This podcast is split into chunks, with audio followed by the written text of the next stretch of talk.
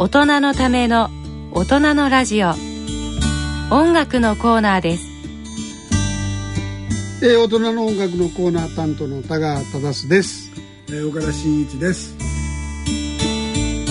このコーナーを進行いただきますのは音楽評論家の田川忠さん。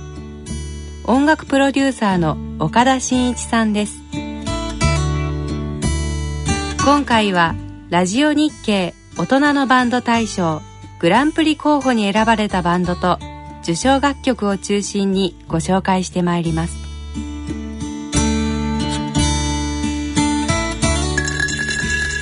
えー、音楽のコーナーです。このコーナーではラジオ日経大人のバンド大賞のグランプリ候補となる優秀バンドをご紹介してまいります。えー、今回ご紹介いたしますのは、えー、元ソニーミュージックエンターテインメントで今年、えー、定年退職されました島田藤彦さんによるフォークの残党です。それではお聴きください。俺はフォークの残党さ60年代後半から70年代前半のアングラフォークが好きなのさ。あの頃ラジオで流れてた。URC とかエレクの青春目線のメッセージ。リアルな歌にしみれたよ。今ではほとんど聞こえない。社会に向かって叫ぶ歌。若い心のメロディーを歌えば胸が熱くなる。今も。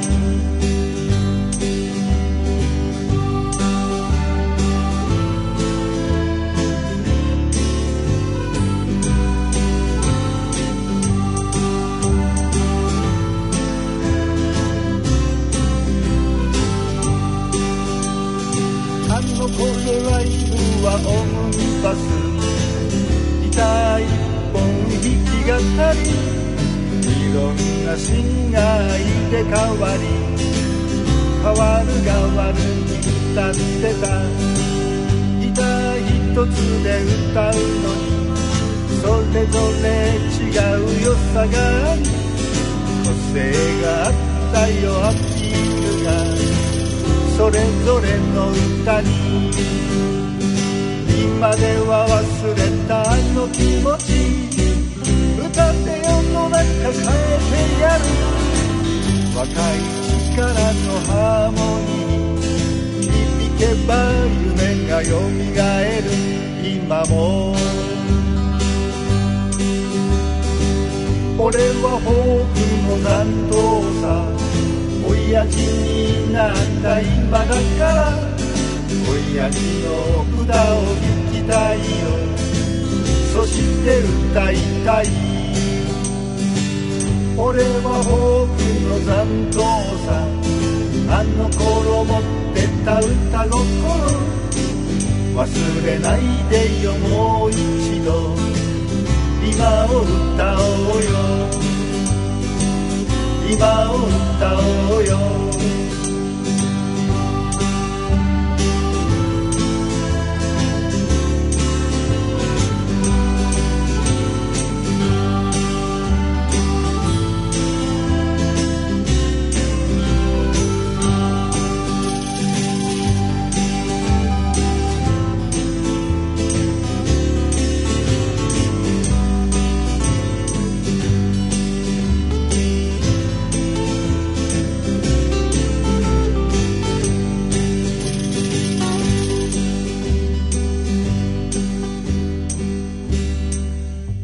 この歌を歌われた島田藤彦さんにお越しいただきました。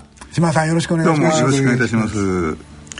自宅録音されたっていうねあの下手下手で許してねとかっておっしゃってたそのやつなんですけど、ちょっとね全然、ええ、公共の電波に全部一人でやったんでしょ？そうですそうです、ええ、すごいよね、ええあのね昔からそういうの好きなんですよあの細野ハウスとかねはいはいはいはい。野球を受けて家でなんかスタジオ作れないかとかそういうのを学生の頃から凝ってまして。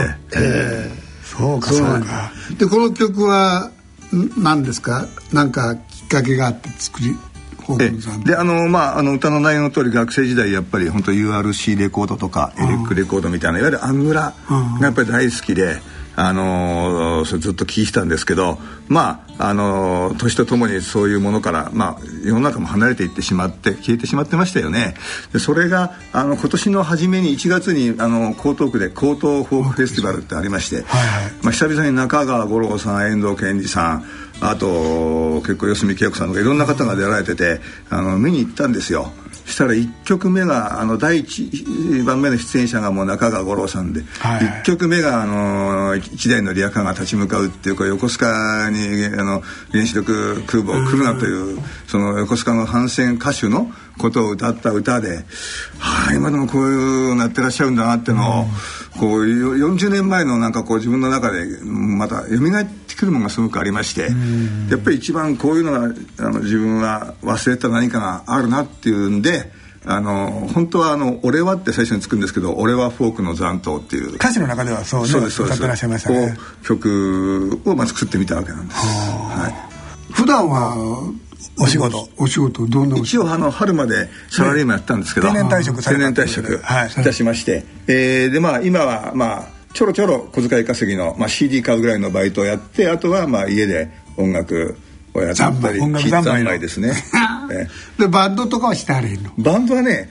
実はあのちょっと友達のバンドを手伝って、うん。あのベースとか弾いてたりはするんですけど、うんそれはねアメリカンフォークなんですよ。キングストントリオのコピーバンドで。でやっぱりちょっと自分のやりたいのとはちょっと違うんでもともと学生の頃やっぱ同じサークルにいた連中なんで、あのまあ、それはそれでお手伝いって形でやってるんですけど、自分ではやっぱりなかなかその人と交わえる体質の音楽じゃないもんですから、あのソロでなんかやってます。はいそうですよね。コンピューターでコンピューターミュージックなのでコンピューターで作られるとライブやる時は誰かにでも手伝ってもらわないと。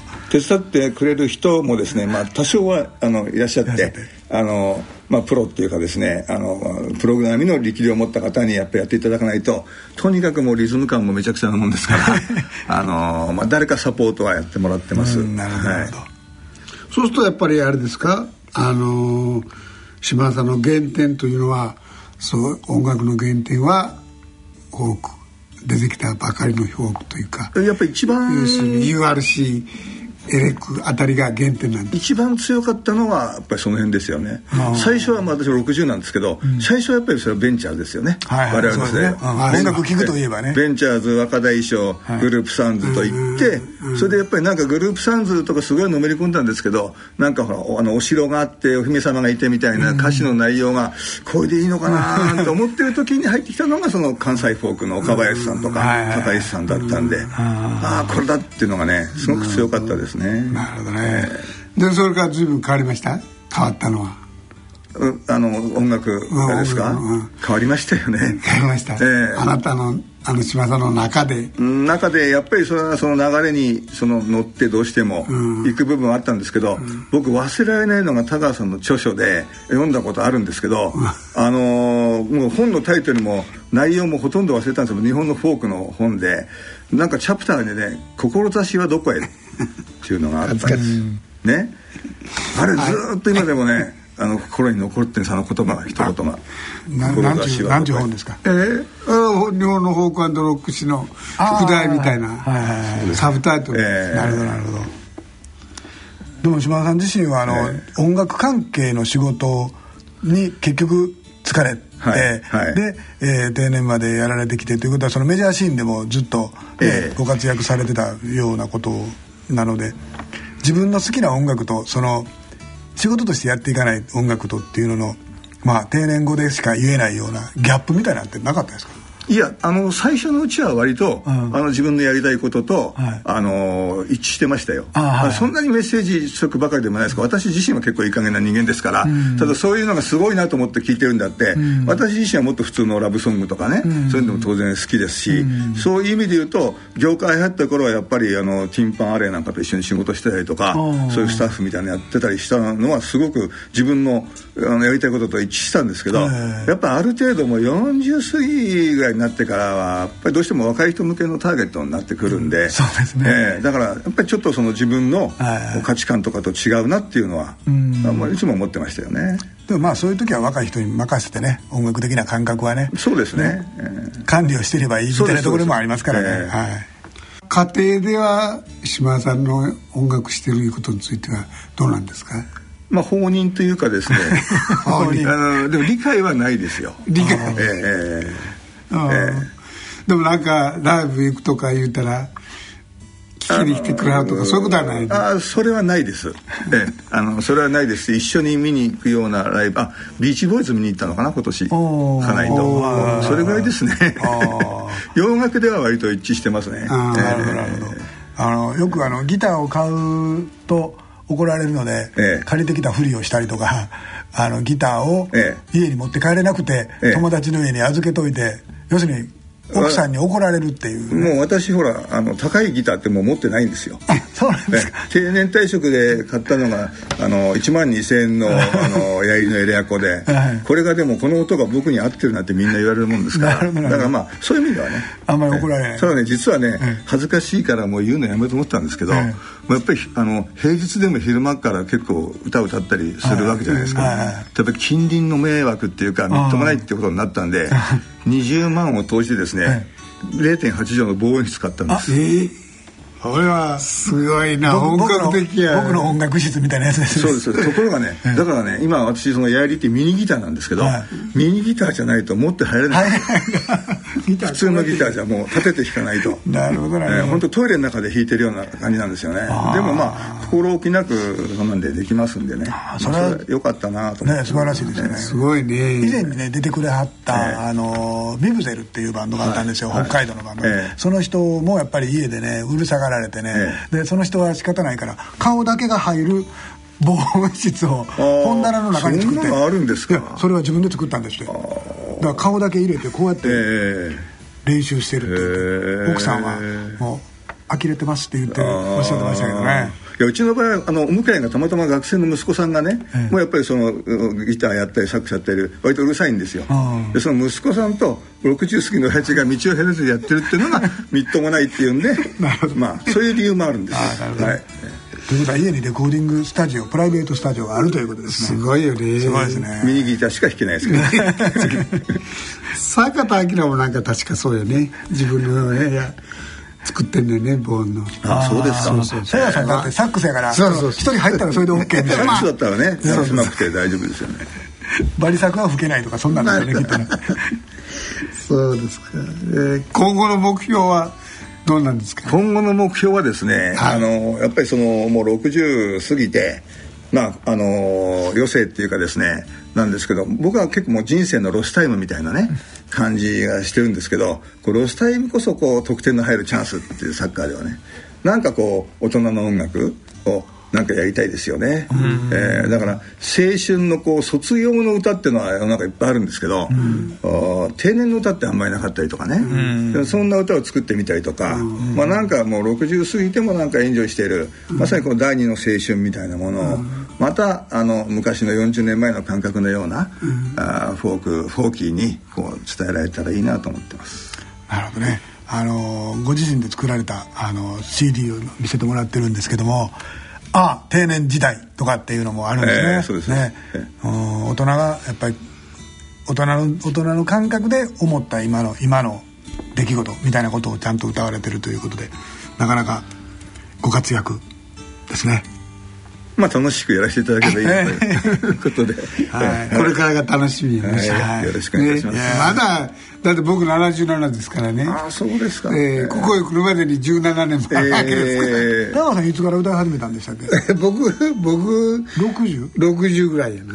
ああじゃあちょうど一緒ぐらいですよね。そうそうそう。あと60過ぎから。や20年ぐらいは頑張って。頑張っていかないとまずいですね。はい。えではどうも本当ありがとうございました。ありがとうございましたこんなあー音楽を書いていただいてる島田さんでしたけどどうでした高橋さん？え面白かったですー、ね。面白かったですよ、ねなかなか。自宅録音っていうのがねそうそうそうそうそうなかなかそう。